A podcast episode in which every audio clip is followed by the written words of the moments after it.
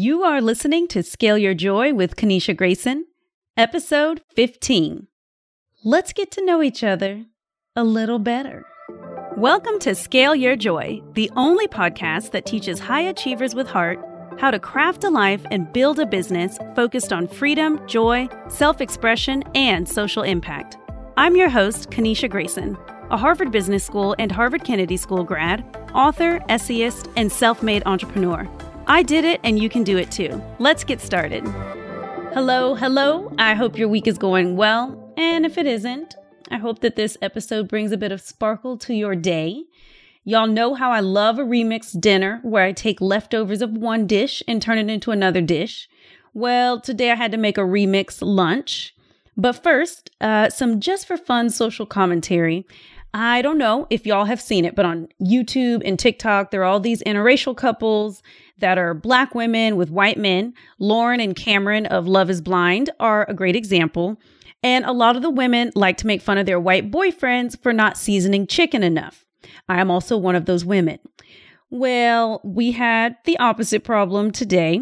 I made me and Tyler grilled chicken for lunch. And while I plated the food very beautifully, when it came time to actually eat it, the chicken breast was way too seasoned, like nearly inedible. Tyler was very sweet and decided to power through his salty chicken and he ate it, but I don't believe in eating oversalted food. So I took the rest of the salt saturated chicken and shredded it and made quesadillas instead. And that bland white cheese used for quesadillas, it's usually Oaxaca cheese, but I substituted it for mozzarella because I was out of Oaxaca cheese. And that bland cheese with my oversalted chicken was the perfect balance so that I was able to save my very oversalted chicken. So if you make a mistake like I did and you overseason your chicken, just know it can be saved by shredding it and combining it with something very bland. All right, enough about Kanisha's kitchen. Today is a sharing episode. I don't have anything to teach you. I'm just here sharing a bit more about myself and I hope that at least one thing that I shared today will help you feel a little bit less alone or validate you in something you've been wondering if other people feel too. So, the questions that I will be answering I got from a post published on Thought Catalog by the writer, poet, and editor Marisa Donnelly. And her piece is called 37 Good Questions to Ask If You Want to Get Vulnerable with Someone You Love. And I love all of you. I love you for uh, letting me be a teeny tiny part of your life, for listening to Scale Your Joy, for supporting me, encouraging me, and especially for those of you who leave reviews. I really appreciate you. And this is a way for me to just share a little bit more about myself and hopefully inspire you to feel like you're just, it's all good. all the feelings are all good. All the feelings, all the insecurities, all the hopes, all the dreams. So I do actually usually write out a script for my Scale Your Joy episodes. I wrote out even a script for everything you've heard so far. But for the questions that I'll be answering, I'm just going to share off the top of my head. Uh, all I have in front of me, if you see me reading, is all the questions so I can remember what they are. And I hope that you find my off the top of my head sharing somewhat engaging. Feel free to follow along and think about what you would answer for each of the questions. Um, yeah, just really curious to know uh, some of your answers to these questions. If you want to write in, I read every email that comes in to podcast at scaleyourjoy.com. Or if you just want to look at the questions as a long list yourself, you can come to our show notes at scaleyourjoy.com slash 15. All right, here we go. What's the scariest thing you've ever done? This question is hard because I don't feel like I do scary, dangerous things like climb mountains or I don't know what people do, like the only thing I can think of that's scary is climbing mountains. I don't do stuff like that. It seems scary to me. It also seems like unnecessarily strenuous and dangerous. But um, something scary for me, which sounds a little silly, but it is really, really hard and scary for me to share with a friend, usually female friends if they've hurt my feelings. I have all kinds of difficult conversations in my business. I can have difficult conversations in romantic relationships. But when it comes to particularly female friendships, and I have a good number of them, long ones, really close ones, even lighter hearted, you know, ones where we are just more activity partners. But whatever the level of friendship is, it is still so scary and so hard for me to tell a friend if she's hurt my feelings or crossed my boundaries. I will agonize about it. I will talk to my boyfriend about it. I will have a session with my therapist about it. I will journal about it. I will role play it by myself. I will role play it with other people. I will wring my hands. I will be like, maybe it's okay and I don't need to say anything. I will do all the things. And then when it's finally time to speak up and be like, hey, that thing that you said or did that hurt my feelings, it is so scary and so hard for me. And I think the reason why it's scary is in the past, many, many years ago, not anytime recently, but in the past when I was around like college age, um, there were a few times I told a friend that they hurt my feelings. And I don't know how I communicated it because it was a really long time ago, but it wasn't received well. It was just kind of like the person was really defensive and it was like, more about like, oh, it's my fault. I shouldn't feel that way. And I just was like, let me shrink inside of my body and never tell someone when they hurt my feelings again. Uh, so that's really scary for me. It's not the same as, you know, wrangling tigers or climbing mountains, but it's really scary and really hard for me to tell a female friend when she's hurt my feelings. What's one moment that you wish you could rewind and replay 100 times? One moment that I do rewind and replay a lot and talk about and like to reminisce about is the first time Tyler told me that he loved me.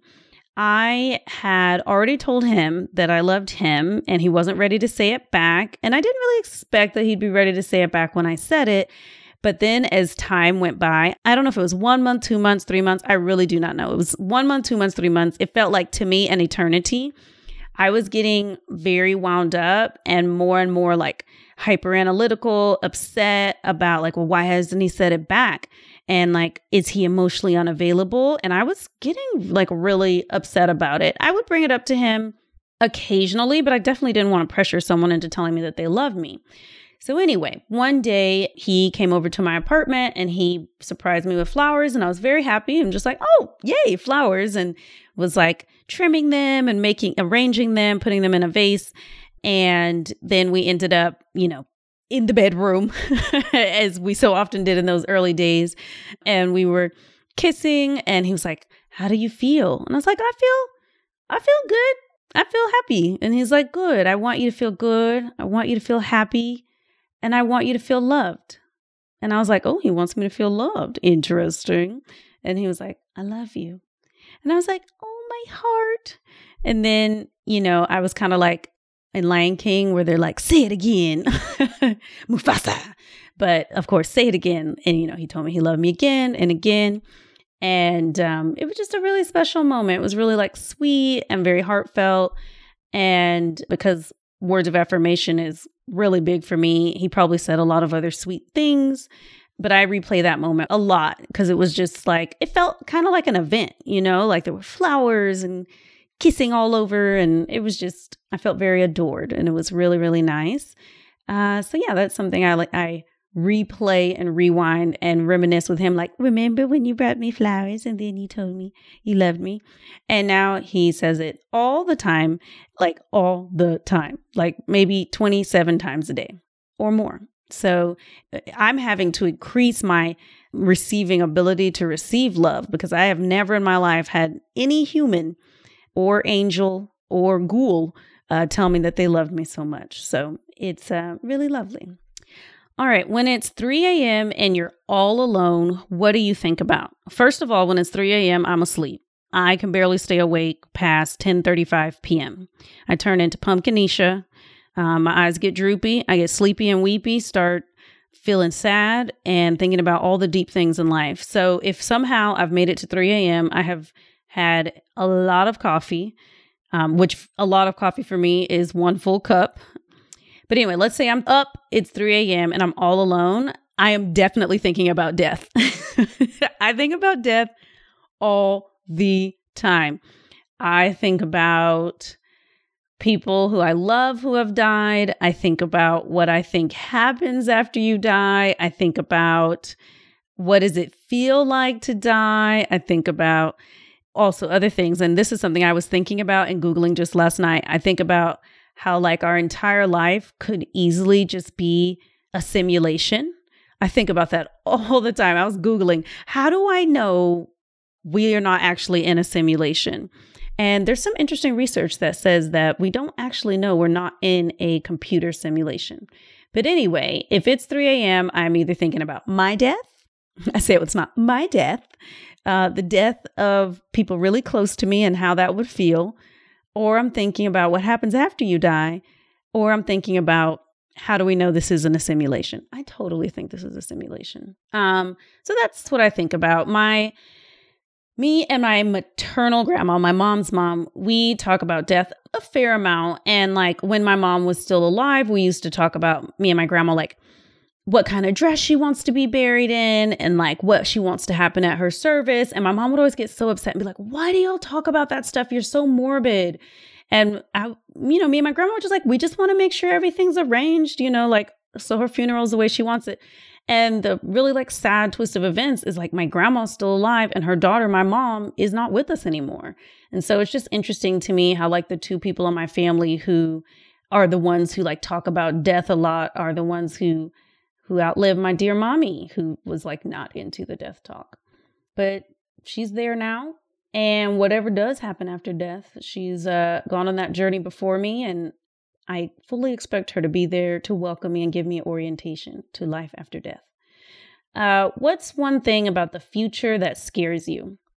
I uh, I can get very uh, anxious and scared about like resources, like natural resources running out, and like the combination of like climate change, societal collapse, needing to defend myself, and I even think not even the far away future, but just like the near future of just like, you know, I lived through the Texas snowpocalypse, which was like very traumatic and scary to be without like running water, um, without electricity off and on for days. And it was so cold, even though it's Texas. I know it sounds silly, but it was so, so cold and just feeling like, okay, do we risk our lives and drive on the icy road to get to Tyler's apartment where there's electricity, or do we stay here because we do have food here? It was just very scary. And so anything even close to that on a wider scale is something that scares me about the future. So you know, it's summer here in Texas now. If the electricity were to go out, I would be really scared of just how hot we would. This is actually not that hot of a summer here in Texas, but in general, it would usually be unbearably hot, like 102 degrees, 100 degrees, 99 degrees every day. And so that's something about the future that scares me is just like the failure of public leadership that keeps happening on the state level. You know, the last four or five years, and, and especially during the pandemic, the issues we have in Texas with electricity reliability, um, and then also the whole anti mask, anti vaccine sentiments that uh, they're not a teeny tiny group of people in Texas. It's a it's a noticeable, I think, minority, but still noticeable. So those things combined, just like COVID getting out of hand again, combined with like weather disasters, is something about the near future, or maybe even the now or the possible near future that scares me. Do you regret anything? I try not to regret things. I clearly, from episode 13, which is all about buyer's remorse and how remorseful and regretful I was of mistakes I made when buying my house, in general, I try not to hold on to regret. I feel like it's a really mm, painful, spirit deteriorating feeling. But if I think about something I might regret, yeah, well, something I would like, yeah, let's call it a regret. something I would I would have liked to have been different is I had a scholarship from the Rotary Club and I could choose any country in the world to study in. And I originally was going to study creative writing in South Africa. And I think a big part of the reason I didn't want to go to South Africa is I really felt like I was going to be in Johannesburg. And I've heard great things about Johannesburg, but I was just kind of felt like, mm, is apartheid still kind of there, just in an informal way? I don't want that to be my first experience of Africa. I just, I don't want that. But I would have been able to spend an entire year studying creative writing, living in South Africa. That just feels like very artistic and delicious to me. Instead, I went to Ghana and I was at the University of Ghana. I was doing African Studies coursework, which I enjoyed, but it wasn't creative writing, right? And I do think about that of like how my artistic journey have been different, how my I have the this is not a word dove in deeper dived deeper into uh, being a more creative forward person versus a more business and entrepreneur forward person. If i had spent that year in johannesburg um, studying creative writing that just sounds even now it sounds like a dream right so that's a regret that's a regret either that I didn't do it or that I didn't, yeah, I guess that I didn't do it. Clearly, I went to Ghana. I had a wonderful time. I met a man who I later married, but then later divorced. And like, it's not that I'm like, oh, I want to undo every single thing about having been married and then divorced, even though it was like super painful. For me, it's more about the what could have been had I spent that year in Johannesburg focused on creative writing. What has been your greatest struggle?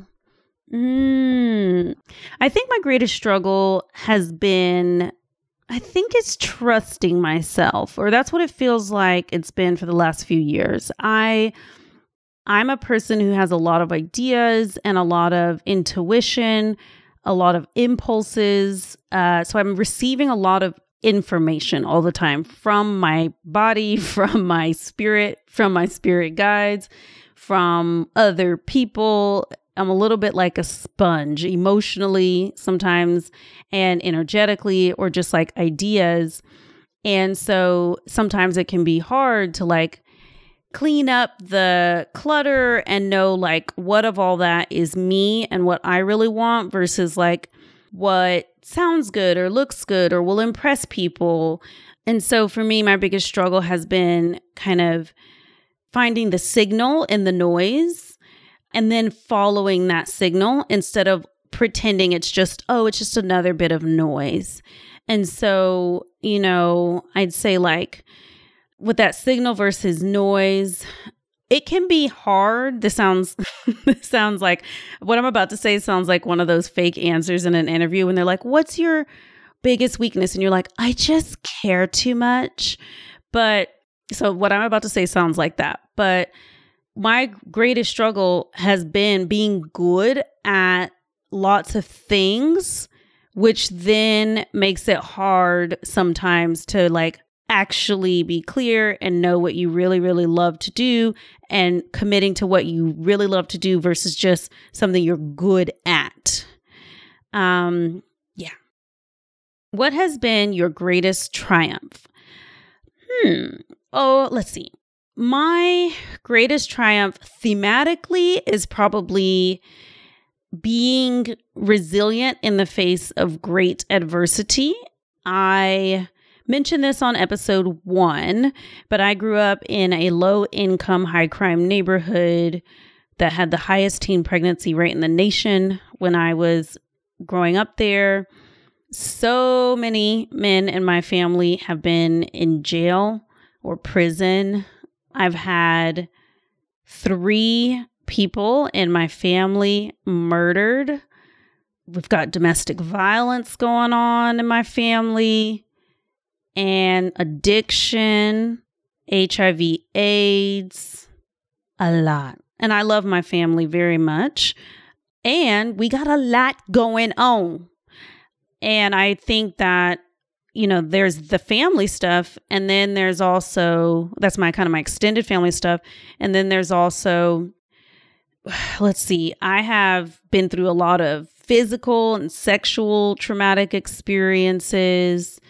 And if those of you who listen to the podcast know, um, my mom died when she was 57 in front of me and my sister and my dad. Like I watched the life leave her body and the beep happen, like just on like a television show when the people were there trying to resuscitate her.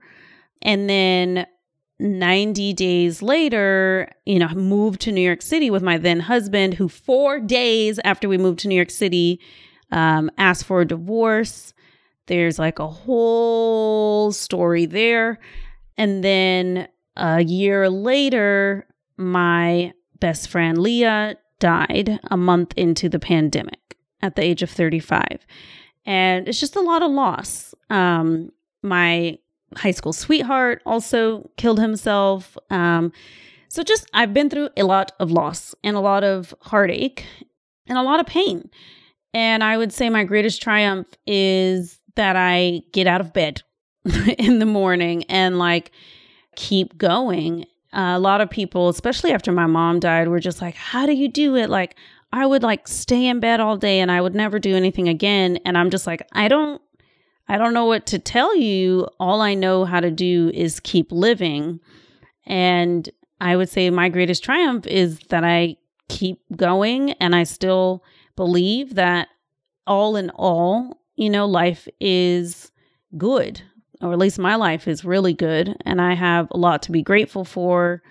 And that I don't want to say I have like a responsibility, but I have an interest in helping bring inspiration, encouragement, and comfort to people. And I, it doesn't have to be people who are like so down and out, experiencing homelessness. It doesn't have to be that. It can just be experiencing inner anguish because you have a lot of a lot of that anxiety of the overachiever, right? So yeah, I'd say that's my greatest triumph. Okay, how would you describe yourself to a stranger? Uh, well, actually, I have a term now that I feel really good about using to describe myself. My friend Jenny came up with it, and I was like, oh, I love it. And the term is artsy smartsy. So I oh, let's start with the smartsy part. Like, I'm very into school, I have a bunch of degrees, I have a whole business helping people get into grad school. I love to read. I was like a bespeckled, bookish little nerd growing up. And so, so I'm smartsy. I'm a very smart, book smart person, but I'm also artsy. You know, I have a podcast. I like to write. Um, I like to paint. I want to get a guitar. I want to get a piano. I have a mandolin. So, like, especially even more these days, I am feeling like I want to really let that creative side of me out more make jewelry, make clothes, that kind of stuff. So that's how I describe myself to a stranger. I'd say I'm artsy smartsy. Like I'm into school and books and being a nerd and reading the news, but I'm also into that more artistic, creative side of life. But I maybe we need another word, but I really like to make money. so, not saying you cannot make money being artsy, but that's a very important element of it for me too is like earning well is fun for me and important to me and that's a part of it too. What are three words that define who you are? Okay. Mm. You know what? I would say the phrase, I know I'm kind of cheating because I think they want like three adjectives, but I'm going to do a phrase. And my phrase would be on my way. I um, heard this phrase uh, in reference to myself. Um, I guess it was two years ago. Oh my goodness, not really. Was it two years ago? It was around uh, September 2019. That is two years ago. Oh my goodness. Okay, so two years ago, um, I was writing these really long, open hearted shares on Facebook about my life, post divorce, the men I was dating, the feelings I was having, the adventures I was going on.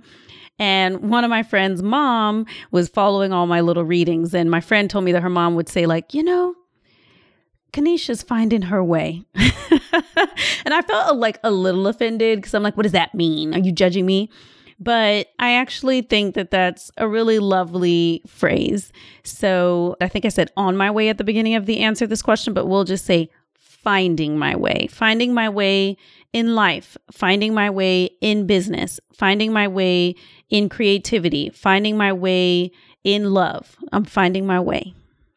All right. What's holding you back from your dreams? Mm. Mm, well, some dreams I have first that have not happened is I would love to be a well known, widely read author. I would love to write short stories, personal essays, and self help that lots and lots of people read. Of course, I already have my self help book, Be Your Own Boyfriend, that I self publish, but like I would like to be known where you can buy my book in the airport or you know in a gift shop like the distribution is so wide that like people stumble upon my book they're not just buying it because they're like oh i know kanisha i like kanisha let me buy it um, so that's one of my dreams that hasn't happened yet. And to be honest, I have not seriously pursued. Mm, let's just talk about that dream. So, what's holding me back from that dream? Probably fear, right? Fear that I'll get rejected 627 times. Except that would be amazing if I got rejected 627 times, because that means that I would have tried to get a book deal 627 times instead of the like two that I've tried. So it's more like, yeah, f- fear of rejection, of like, oh, if I really go for it and it doesn't work out, fear of losing control. So I know what it's like to self publish a book. I know the pros, the cons. One of the pros is like, you get to decide what your cover looks like. You decide every single word that goes in the book. You completely own the book. Cons of traditional publishing is like, you know, they give you input on the cover, but they choose the cover. They have editorial oversight they have a lot of copyright sort of rights or publishing rights over your book. And that's scary to me, like losing that control. But I would say that I hope that I at least do what it takes to give myself the option to get a traditional book deal, right? So, not that I have to take it, but that I have the option to get a book deal. I would say I would love a six figure book deal or seven figure. That would be amazing, right? I have to be like super duper famous. But let's call it a six figure book deal. I can actually believe that. And I know that that would require having a huge following online. And then I have a complicated love hate relationship with social media. Um, but I do think that that would be required, right, in order to get a six figure book deal. So the things that have held me back from my dream of being a widely read author, widely read uh, author of self help, personal essays, and um, short stories. Well, A, you got to write them. So that's part of that. I could say as laziness, but I'm really not a lazy person. And I actually don't even believe laziness is a thing. And we can talk about that. But it's fear fear of rejection. I know I'm a great writer. I'm an excellent writer. So it's not that I fear people would be like, oh, her writing's no good. I don't think that the populace would think that. It's more like the gatekeepers. I'm very um, intimidated and defensive about that whole the traditional publishing industry setup, right? Of the needing an agent and then the selling it to the house and having the, that whole process. And I'm just like, let me just publish my own book. So that would be what's holding me back is fear of loss of control and fear of being rejected by the gatekeepers. But I do think that if I could get over those fears and then also whatever my fear is of the social media, maybe fear of enmeshment that I'll get super duper enmeshed in social media and like um, addicted and obsessed to where I'm doing that too much and not being in my real life. Um, and eroding my romantic relationship, eroding my real friendships because I'm like building up this online persona, this online life. That's a fear for me too. So I guess like fear of losing myself or fear of enmeshment. So fear of losing myself, fear of loss of control, and fear of rejection by the gatekeepers. All right. Well, I think this is long enough. I answered questions one through 10. If there's interest, I can make more videos answering questions 11 and onward. But I hope that my responses to these first 10 questions of the 37 good questions to ask if you want to get vulnerable with someone you love has helped you get to know me just a little bit better. Um, if you want to share your response to any of these questions, I will gratefully receive them at podcast at scaleyourjoy.com. I read every single one. I would love that. So uh, I hope that you learned a little bit more about me and got to see a little tiny bit more of my mind and my heart. All right, until next week. Loved what you heard in this episode? Then you've got to join the Scale Your Joy review crew. It's my community of followers and friends who have left a review on Apple Podcasts. Every quarter, I host a two hour Ask Me Anything coaching call for review crew members only. Come to scaleyourjoy.com to learn how to join the review crew and get more tools for charting your own path and scaling joy.